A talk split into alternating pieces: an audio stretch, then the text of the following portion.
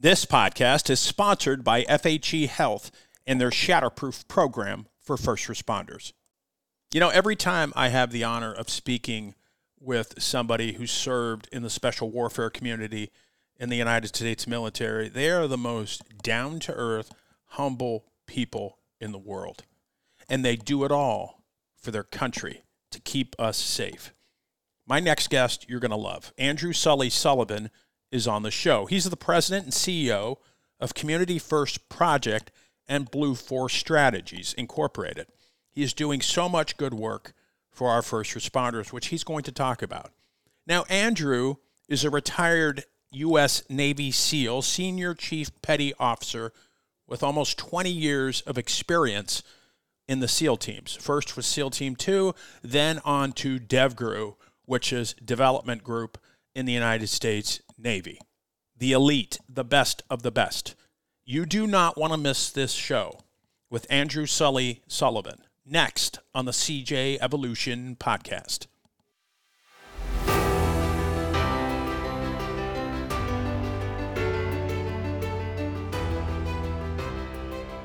Hello, everybody. Welcome back to the show. I am so excited to have Sully Sullivan on the show. You're going to love him. Great guy, just an amazing individual. Thank you for tuning in to this show, and special thanks to you, the first responder, the criminal justice professional, the military individual out there, and veterans who are listening. Thank you so much. If you're a first time listener, welcome. We know you're going to love the show. Long time listener, welcome back. And share this show with family and friends. And if you are suffering or you know somebody who is struggling right now, please give me a call. I can help you. 303 960 9819. FHE Health and their Shatterproof program for first responders is here for you. What makes Shatterproof a very unique program is it's one of the only programs in the country that first responders can go to that is 100% all first responders. Everybody's in pretty bad shape when they get here. And then 30 days later, when you can see the transformation and the difference in people when they've had 30 days uh, of counseling, working with therapists, working with a psychiatrist, getting the neuro treatment, doing the breath therapy that's done here. The transformation that happens with the clients is, really humbling to be able to work around and see because people are getting better here. And it just shows that there's a need for the first responder community to deal with behavioral health issues and take them seriously and offer treatment to people that may need help out there. They should be afforded the ability to come get help when they need help. It has gotten better, but we still have a long way to go.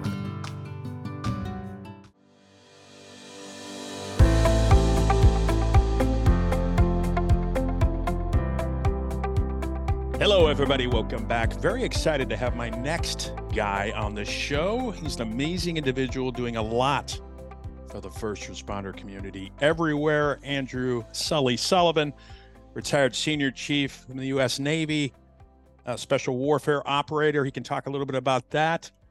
Andrew, welcome, brother. Hey, thanks for having me. I appreciate it. Happy to be here. Well, man, you did uh, 20 years nearly uh, in the United States yeah. Navy. I'm sure you get this question all the time, brother. I'm going to ask you again. What was the catalyst? What made you put the hand up and say, I'm going to serve and defend the U.S. Constitution and uh, the United States? Yeah, it, absolutely. It was it was one of those things I had the thought in my mind since high school, and I don't know where it came from, but um, for me, the the the straw that the one that made me actually enlist was 9/11. Yeah um, you know, the very next day I was trying to find a recruiter and had a meeting and told him send me out as soon as you can. Um, next train to uh, boot camp and thinking I would do four years and that turned into a career. And, you know, I knew I would never work with a group of guys as, as talented or as, as special as the ones that I was with. So it, it kept me in and it kept me doing the job as long as I did. Thank you for your service, brother. Did you know, Thank did you. you. go into the Navy saying, um, I want to be a SEAL? I want to be a team guy? Or did yes. you go in starting something else and then go ahead? No, I had no desire to do anything in the military other than to be a SEAL. So um, I, I, went in on a SEAL contract and I don't know. I think they have that still. I don't know. But basically, it guaranteed me a shot to try out for the teams at boot camp. And if I passed the screener, I got a chance to go to BUD/S. And I went into boot camp pretty good shape, passed the screener, no problem. And back then you had to go to A school first. So I was an intelligence specialist. I had to go to ISA school in Virginia. And that was, I think, eight weeks. So as soon as that finished, I went to BUD/S and made it through first time and went to SEAL Team Two. Wow. I mean, down, first all first downhill from there. Yeah. Yeah. and then you did uh, a long time, what, 11 years with Dev Group, Development Group. Yep. And for people out there who don't know what it is, we have Google. Uh, exactly. you can Google that. Yeah. Uh, development Group, uh, which is, you know, uh, SMU, it's, it's a tier one unit. Yeah. Now, for the people out there who, who don't know, so you got your regular SEALs, and I shouldn't say regular, they're all badasses. So SEALs, the SEAL community, and then you have you can you can go through selection to be part of DevGru, which is like double badass squared. So what's that? uh, Without getting into the details, I mean, you're competing again with team guys, so it must be an, Yeah. extremely competitive. Super competitive. Uh, that being said, not everybody screens. Um, Okay. Especially, it's in on the East Coast. So guys on the West Coast, it's a lot more of a challenge to get guys to pick their families up and move across country um, to do it. But at the end of the day, it's, a different mission set and it's a different funding line. So it, it's the job that everybody thought they were going to have when they joined the teams. Um, and it's a much smaller group of guys and obviously just as motivated, but very more specific job. So, Mhm. um, you know, it- it's where I want it to be. It's where a lot of guys want to be, but it's about a 60% attrition rate for that course as well. Wow. And it's far more stressful for than BUD/S, in my opinion, to get to the tier one unit, just because nobody quits. You know, at this point, you've already made it through all the training. You made it through BUD/S and SQT. You've gone to a, a team. I went to team two. I did mm-hmm. two full cycles there, which is an 18 month workup and a deployment. So about four years. So almost six years total to get to that selection course. I knew I wasn't quitting. And very seldom, I, I don't think I've ever heard of someone quitting. So the stress is you don't perform well enough to make it through. And these are guys who spent their entire careers being successful at sports, at the military, at whatever they've tried to do, they haven't failed. And now you have this pressure of performance um, surrounded by your peers, being trained by your peers of the group of guys that you want to be like, and and being told you're not good enough is is Wow. it's awful. The stress every day uh, um, for selection was was unbelievable and um, harder than BUD/S, in my opinion. And then the operational tempo of that group is just go, Yeah. go, go, go, go. Always on deployment. Yeah, and it, it has definitely tapered off over the years. But when I I got there in 08, we were we were nonstop. Um, Yeah. and, and hard to keep a marriage and a family when you're gone so much. I was gonna and- I was gonna say uh in doing that job. So the divorce rate is high, and it takes a special person on the on the wife's side to to put up with that. And it for us, it's hard being away from them, and it's hard being away from our kids. But it's a calling, Yeah. and it's it's something. When, when I joined, I I knew that I had the ability to help. And and I looked at it always as I was making this country safer for my kids, for my family, for my friends, for my community. And I had the ability to do it. And I validated that by making it through BUD/S and making it through selection and doing those deployments. And it just wasn't something that I felt um, I could stop doing. Yeah. As long as I was capable of doing it. Wow. And I heard, and, and tell me if I'm wrong, Sully, that, you know, I mean, obviously being a part of, of that elite unit, SEALs and Denver, obviously it's very physical, but a lot, especially when you go through BUD/S, you correct me if I'm wrong. I don't know. A lot, it's more mental, right? I mean, Yeah. willing your, willing yourself. I mean, the physical part is hard, but if you have it up here, then you're probably going to make it, right? Yeah, I, it's absolutely physical, but the mental side of it is being able to take that physical and, and ignore the pain and keep moving forward. Yeah. Right. So, and we- what's what we want? We want to recreate stress, physical stress of combat, to make sure that you have the mental capability to handle it and keep taking the Yeah. fight to the enemy. Yeah. So you know they they try to recreate that without actually shooting at you and, and hurting you. So yeah, it, is it is a mental kick in the in the junk for sure. Which is the reason why what the attrition rate is what 60, 70%, maybe higher. I don't know. and BUD/S it's it's pretty high I, I think i started with 185 in my class and we graduated about 24 of, those so it's pretty high What are some of the misnomers out there, Sully, with with seals? I mean, um, I remember hearing that you know you got to be huge, you got to be big, you got to be all beefed up. And I remember when I was in airborne school in the army, there was a couple. Uh, I don't think they were team guys yet. I think they still they haven't got their trident yet. I think when they went through yeah. airborne school in the military or in the army, but these guys were they were they were you could tell they were fucking beasts, but they were kind of they were thin. They were like yeah. These guys went all day, but is it, I always thought that you know you, you see all these big huge guys. Um, do those typically make it through the big huge, you know, weightlifters and stuff like that, or I would think it would be the opposite, right? It is the opposite. It's more. It's hard to come into BUD/S with a lot of weight yeah. Um, on the muscular side because you don't have the endurance to be able to to sustain for the swims the runs the things like that. So and you'll stack up after when you get to your team. You'll you know build yeah guys once guys get to a team and they they figure out what their workout's going to be the crossfit or or whatever it is that guys decided at least in my time now it's very structured you know they they spend so much money on human performance because yeah. they realize the cost it takes to train one of us and they don't want to lose us to injury yeah. So it's it's a lot more scientific than it used to be. And you know, you look at 80s team guys and they were a lot of meatheads and they just lift a lot of weight. But that was the culture in pro sports as well. Yeah, exactly, right? exactly. And you know, so we had a little bit of that carryover, but then it, you know, CrossFit got big towards in the beginning there and, and you know, guys were in great shape. But going through BUD/S, it, it there had to be a caveat to that. Yeah. And and even in combat, you know, going to Afghanistan and being in the the you know, some of those mountain ranges, if, if you're a big weightlifter, it's going to crush you. It's going to crush your lungs. You, yeah. You, we, have had guys fall out on ops because they couldn't carry their gear. And these are dudes that'll bench 400 pounds, but they were just too big for the mission set. So, yeah. you know, it's one of those things that you, you really have to think about what you're doing with your body and to your body to be able to do the job effectively. And as long as you can do the job, nobody cares what you look like. You can be tiny, you can be huge, you can be in between. As long as you're getting the job done. Mission success. That's all that matters. Yeah. yeah. Now let's pivot a little bit, brother. So you, you did many years. Again, thank you for your service uh, in the Navy. You. you. You, got out. You medically retired. Uh, what got you on this course with? Um, and I should have mentioned. I'm sorry. You're the president and CEO of Community First and Blue Force Strategies. What got you on the course? You know that you're on right now. I mean, because you you could probably do whatever you want. I'm glad you're doing what you're doing now, but shit, you, you go be a contractor. I mean, do do whatever you want. What made you go that route? You know, I, have always been a service oriented people person, right? That's why I joined. I felt like I had something to offer. And it, throughout my career, I've always trained law enforcement, you know, and I've offered training up to local police. I'm from Massachusetts, so Boston police.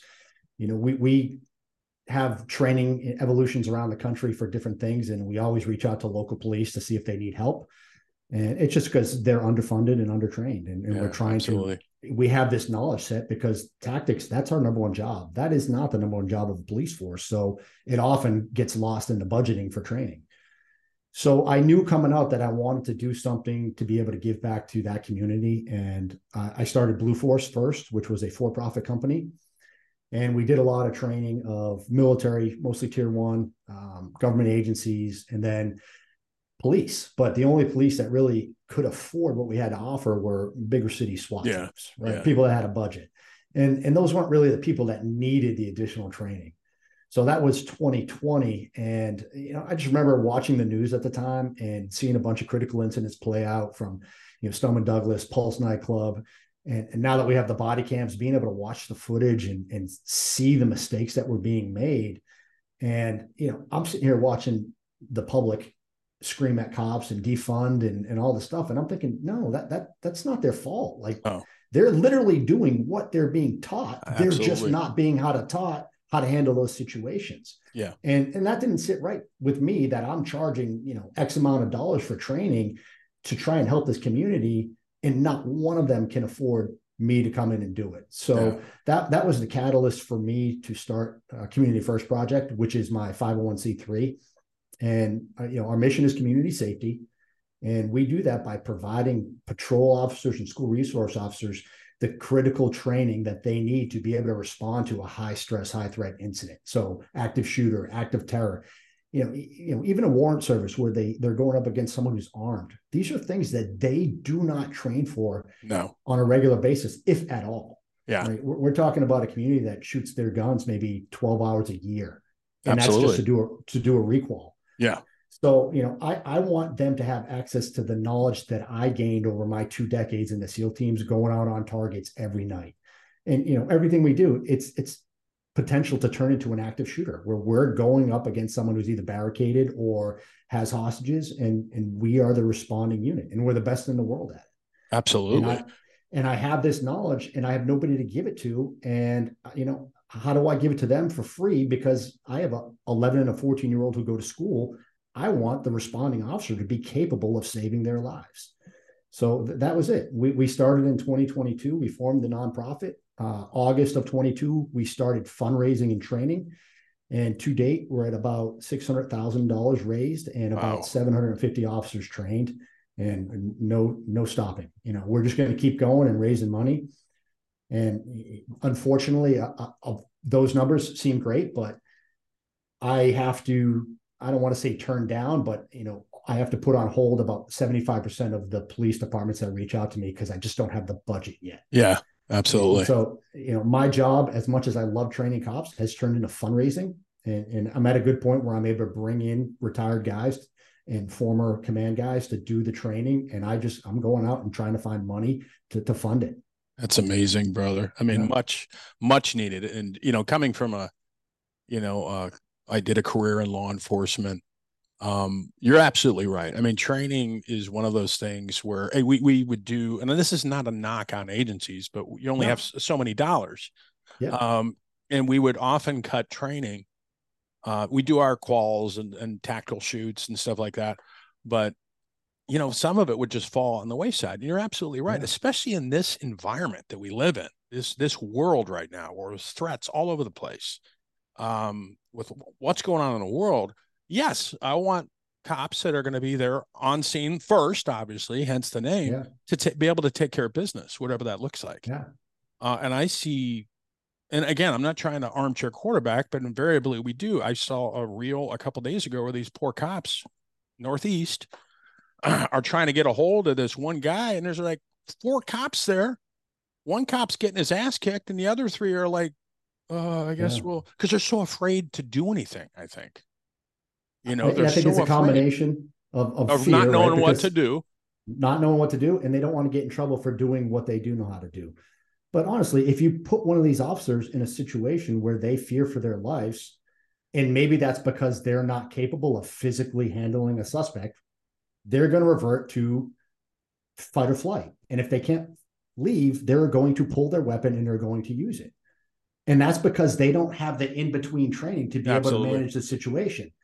So, you know, these officers are, getting tried and, and convicted of you know manslaughter or whatever the case may be because they don't know how they've never been taught how to do their job better.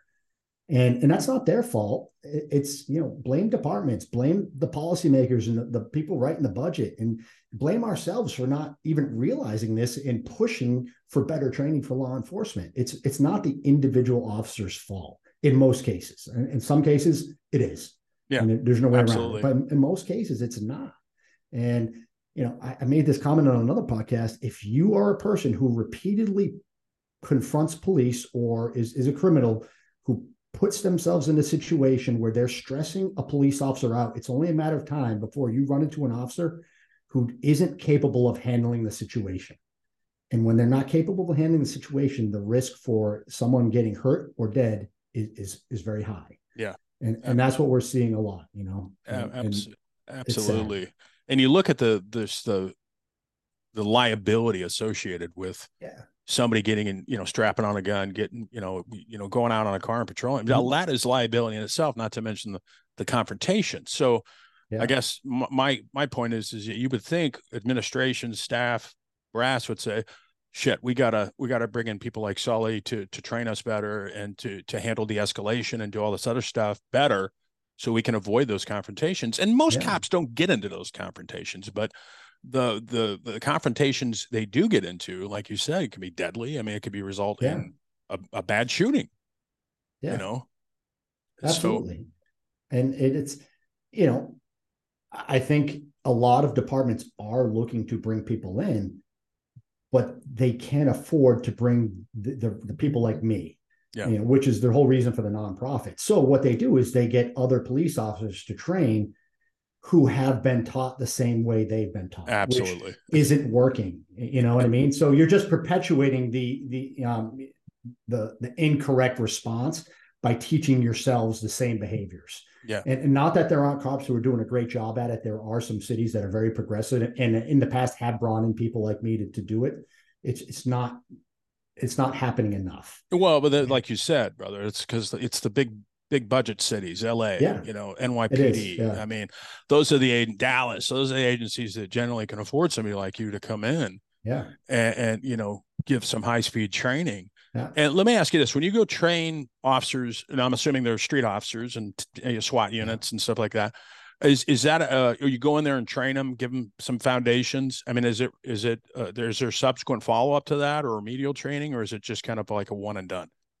It's it's definitely not a one and done. You know i i, I like to talk in terms of relationships not transactions. Mm-hmm. so i will do a week of training and i'm very transparent there's nothing that i can teach you in a week that is going to truly fix the problem sure yeah, but what I can do in a week is I can come in and I can identify a lot of your training uh, shortfalls and help you build a training plan that's going to fix this over time. And during that week, I can also give you a really solid baseline, like yeah. the fundamentals, the things that you should be learning in the academy and you're not. We're going to work on that. Yeah. And you know, nine out of ten officers that I train at the patrol level or resource officer level, have never entered a door tactically. They don't know how to read a door. They don't know how to clear a corner. They don't know, you know, gun safety and manipulation, transition drills to, to, to secondary. They just have never had that training. Yeah. And, you know, and, and that is, that's core fundamental principles of CQB that they don't have. That's and amazing. we're trying to get it to them. So, that's, you know, I'd love to just, you know, you know, obviously my goal, if I get enough funding is to be able to make this training accessible to all the departments all the time. So yeah. it, it, becomes second nature to these officers. And then we can look at, all right, how do we get the more advanced training? How do we bring in technology like drones and shields and, and other things that are going to save and protect lives? Absolutely. You know, but but we got to start somewhere, and we're going to start with the fundamentals. That's amazing, brother. It's almost like you know, it's like when those bad habits are so hard to yeah. break. Like with shooting, I'd rather get somebody who knows nothing and build up from there than trying to break bad habits when it comes to yeah. to shooting.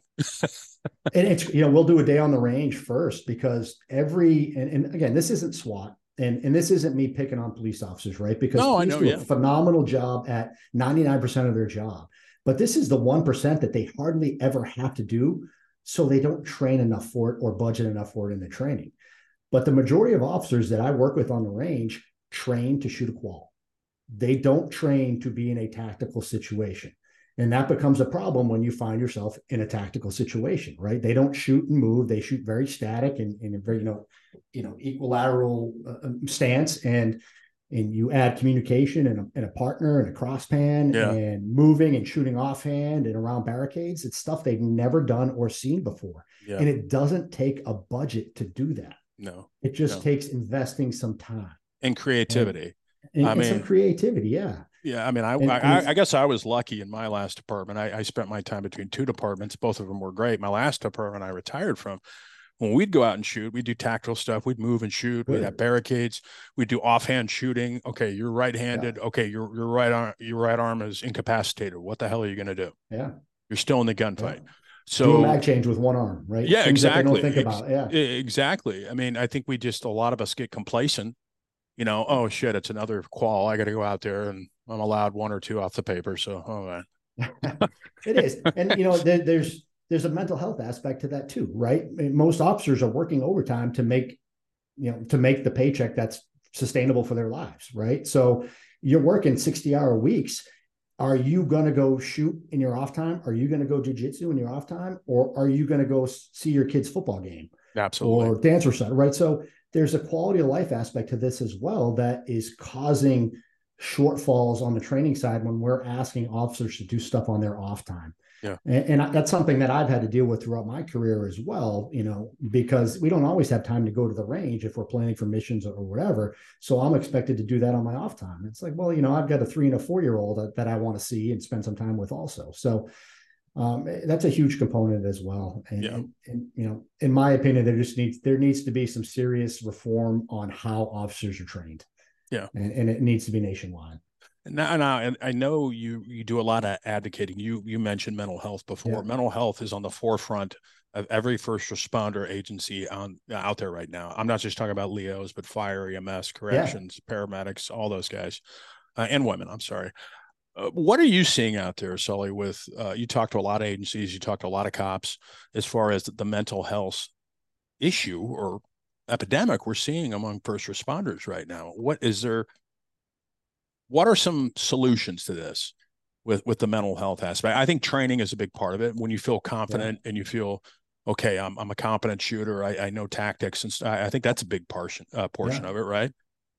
I I think so too, and I think preparing officers to handle the job that we're asking them to do, like you know, if you're the one that the only one that can respond to an active shooter, don't you think we should be training you to respond to an active shooter? Absolutely. It, it, mental health is is huge for me. It was it was a big aspect of my my career as a leader in, in special warfare, and I've carried that over into my my retirement and, advocating for mental health care or uh, mental health care for veterans, um, specifically SOF. And I will say, in the first maybe six seven months of community first. Every time I spoke to a police officer, I asked them where they needed help. Mm-hmm. And overwhelmingly, the number one response was mental health. Yeah. Not training, not tactics, not shooting, mental health. And I, I this is purely my opinion. Um, I, I see the first responder community about 10 years behind the special operations community on the mental health side, right? They're just now coming in to the conversation and the realization that there is a problem and it's getting worse. And if we don't do something, it it, it becomes an epidemic, if not already. Yeah. And I think that's a cultural thing. Yeah. And you know, I we agree. had that in, in SOF where you you not weren't necessarily looked at poorly, but it it affected your profession and in your your status in your group if you were open and honest about your mental health. And it took a lot of work for guys to actually start communicating and talking about it. And when they did, it made a significant difference. Yeah. And, you know, when I look at law enforcement, that is where I think the first step that needs to happen is to make it culturally acceptable for men and women to talk about their mental health issues and not have to worry about losing their job or being ostracized or, or have people talking behind their backs, right? It needs to be a commonplace situation.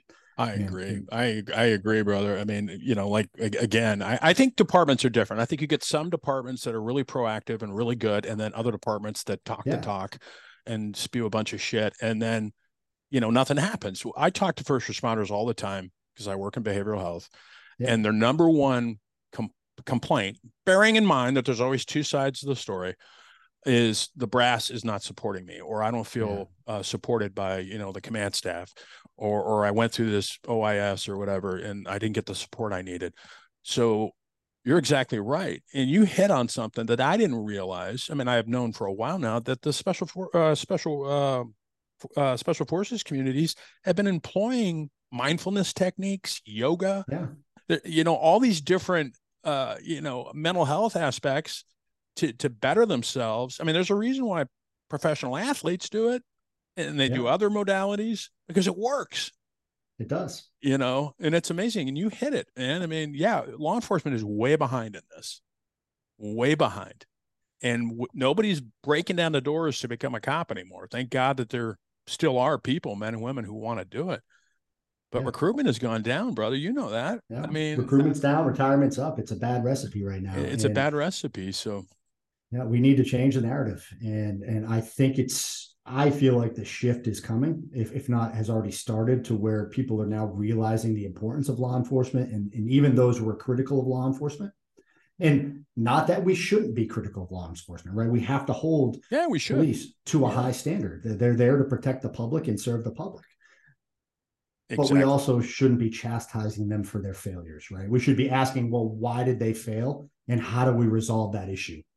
And, instead of saying police are bad let's get rid of the police. Yeah. Uh, that's not the answer. Yeah. and that in itself the, the the the role that that plays on on the mental psyche as well in some of those states where they've been very very critical of law enforcement I, I can't imagine anybody wanting to be a police officer in that area. No. And i, I mean, totally understand why people want to get out of there and retire or transfer. And it's it's it's difficult. Yeah, I mean it's it's definitely you know I retired in 2019 and after 23 years and um when I was a young cop I mean it's it's just changed so much I mean the job is the yeah. job you know go investigate and arrest bad yeah. people but as far as you know when I first started brother I mean we didn't have you know social media we didn't have uh yeah. you know politicians openly condemning law enforcement in, in, a lot of cases and we didn't have that maybe it was there we just just it just wasn't prevalent like it is now but i tell first responders all the time the overwhelming majority of people out there 90 something percent high 90s support and love you. You know i wish they were more vocal but that's what we we have to work with you know but the majority of people support you. Absolutely. Uh, you just got to go out there man and, and and keep giving it. And thankfully and thank God there there are men and women who do that every day. I agree. Um, but um, yeah, I mean, I, I love what you're doing, man, because I think it is so so important. Um, I go back to the few, well, a handful of critical incidents uh, mm-hmm. I was involved in, and we were we were trained up. I mean, we this, this is stuff that most cops don't deal with. I mean, not every cop is going to have a Pulse nightclub incident in their yeah. career. But we were we were I was lucky, brother, to be in an agency where everybody, all the street officers went through SWAT school.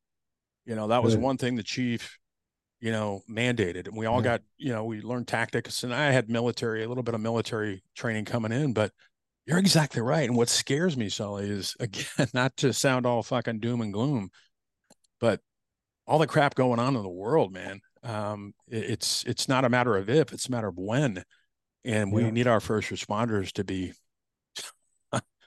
Oh my God. I mean, you, I, have, you, have, you have two options, right? You can protect yourself or you can rely on the police. And I say the majority of this country relies on the police. And, and you know, they need to be prepared. And, an act of terror is coming. it, it is, yeah. right? There's going to be more school shootings. Yeah. And, you know, until we can eliminate that, that from society, I am going to continue to try and get this training into the hands of the people that need it. Yeah. And, and, and they should be looking for it, right? We have to be proactive as police officers in finding and getting the best training we can. Yeah. And you know, we talk about overseas, it's it's hard for me to see how much money we are sending to other countries to fix their problems when we could throw a, a, percentage, a small percentage of that money into law enforcement in this country and make a humongous impact on what we have right now and, well, and, we're just not doing it. And that's part of the me being proactive and, and, being the squeaky wheel and trying to get people to realize hey we, we, can fix this problem. We, we just have to have to invest in it. Well i think that goes back to our reactive nature right? I oh, mean absolutely. Yeah. you know we, we're going to wait till shit hits the fan something happens oh i guess we ought to do something instead of being more proactive on the front end like you advocate for and i totally agree with that. Yeah. i mean but we we're always in this reactive mode you know? Oh shit something yeah. happened. I guess we better do something you hope know? is not a strategy right? Hope is I, say that all the time. I know you, you, you said it a couple minutes ago that you know most officers go through their career without being in, an active shooter or, but, or, or really severe. yeah but it's not a you know i but remember show me which one's going to be in it next. Yeah exactly know, right? So we have to be prepared because it might be you. You might be the one. You don't know so everybody has to be prepared for the worst case. And let's hope the worst case doesn't happen. I think at least the, we're ready for it. I think one of the best examples, again, was that shooting where the cops went in there, that lone shooter who was struggling with their identity. You know what I'm talking about? Yeah. Yep. They went in there and took care of it. They did. Boom. But you know, and and I I uh, and this is going to sound bad because I think those officers are heroes and I think they did a fantastic job, but we still need to look critically at Oh, absolutely. Response, absolutely. Right? And you know, at, at the end of the day, I don't know how many times they shot at her, but she had four bullet holes in her. Yeah. And I know they shot more than four times from, you know, 25 feet away. Yeah, right? yeah. We, we can't miss shots that close. Yeah. She was fortunate enough, he, she, um, to be in a corner. So hopefully those rounds went into the wall. But you know, if she were in a That's hallway good. with kids behind her, where backdrop. were those rounds going? Yeah, the backdrop. Where were those rounds going? And you know, there's a lot of blue on blues, uh, like not blue on blues, but buddy sweeps. If if you watch the the the training close, so it, it's just one of those things. I, I applaud all those officers. Any officer that goes into a situation like that, especially with the willingness that those officers did, phenomenal. And you know, let's build off of that and continue to get better. backdrop, and then like the individual points of performance, there was a lot of like buddy sweeps going on. So, but what at the end of the day, those officers were heroes, and the the speed and the efficiency and the deliberate um, nature that they used is an awesome baseline for for future performance. Right? Yeah. That is that is a standard compared to Uvalde. So let's take that. Let's find out you know where we can improve, and let's take that and make it better. Yeah. And, and that's what we need. You know, I come from a community where we're critical of everything. We review it. We do an AAR after action review for everything we do. Training, real world, it doesn't matter. We are always looking to be better. Yeah. Every day we come to work, I want to be better than the day before. Because if I'm not, somebody's going to take my job. That is. Uh, ab- absolutely. Now, Sully, do you go into like private organizations, you know, and, and businesses? I know some other team guys do that a lot. Um, yeah, we we, you- we would do that on a for-profit side. That, Okay. That's not a that's not a donor thing. Um, Okay. You know, but if a business wanted to sponsor the nonprofit to come in, we would absolutely do it. okay. And I would, you know, if you have listeners that are in that that capacity, I would ask them to sponsor their local police force to come Okay. train at their facility, right? So then we can we can also affect the rest of the community as well as their organization, whether it's a private school, whether it's a Walmart or or something like that. We would absolutely love to help them out. Yeah. Uh, we just wouldn't be able to fund a private organization. Absolutely. Because I think, you know, the we used to go in and we used to talk to, you know, businesses, okay, Yeah. an active shooter comes in or whatever. Uh, what are you going to do? Well, we're going to call you. Okay, what about the interim? You know, it's going to take Yeah. us a while. Dispatch, get us dispatch. We roll to it. Yeah. What are you going to do in the two, three minutes it takes for us to to get there in the interim? And a lot of Yeah. people have no idea. And then why should they? They they they they don't train for this stuff like like you and I do. But I always thought that that was a good idea, you know, for for law enforcement to go into Yeah. organizations and say, all right, this is what you do. Or schools are, you know, a big thing now where Yeah. cops are going into schools and they're working with staff to train with active duty, uh, active shooters, but businesses too, I think is very important. Yeah. No, and, and it's unfortunate that that's where we're at in this in this country right now, and in other countries as well. But it's important, and it, Yeah. it's a conversation that needs to be had. Think of any nightclub, right? And I, I have talked to some nightclubs in the area, and um, you know, look at Vegas, look at Pulse. There, there's so many examples of things happening. Not only does the staff not know what to do, in a lot of cases, security doesn't know what to do, and the general public doesn't know what to do because it's Yeah. just so unexpected, and nobody thinks it's going to happen to them and nobody wants it to happen right idealistically nobody wants this to happen Yeah. but I mean, it doesn't mean it won't And maybe I'm just, I bet I was a cop too long and I don't know if you're like this, but I'm always, I'm still yeah like, I go somewhere and I'm like, shit, you can see the exits and all this other situational stuff. awareness Yeah, right? situational 100%. awareness. Yeah, I mean, you got never taken the same route and all this other stuff. Maybe I'm just Yeah. paranoid. no not at all it's, it's just it's second nature to us right that's that's Yeah. how we live our lives right Yeah. but, you know and I, I use some of the school shootings as examples of of situational and you know if you want to talk about the, attack in israel where people are just watching this unfold instead of getting away Yeah. and there were instances where you know speaking to some police where they're going through after the fact and there's dead children with cell phones and the video is still running recording because their response to this happening was to pull their phone out and record not to get away Isn't that, Right? it- It's- yeah, it's so, it's just, it's, it's horrible. Yeah, it's Yeah. culture. you know, and you see it a lot where, you know, getting back to domestically where, you know, there's a fight or something like that, somebody's getting Yeah. beat up, and instead of rendering aid, I guess sometimes they do, they're pulling out their cell phone, you know. or an officer in a Yeah. struggle and they just let it happen and they laugh and, and videotape it right yeah. it's It's, it's I don't know how we got there as a society, and I don't know if we were always there and we just weren't aware of it because there wasn't, you know, the easily accessible information that there is today. But it's it's it's scary, and Yeah. it makes you question a lot of a lot of viewpoints of some Yep. of the the people we live next to. Well, I'm glad, brother. There's people like you out there, uh, you know, appreciate it. helping helping train our first responders to become better, because that's that's what it is about, brother. You hit it. I mean, it's that, it's you know, it's that constant. All right, okay, we hit this. Let's go to this level. Let's Yeah. go to this level. Let's go to this level. And the only way you do that is with repetition and training.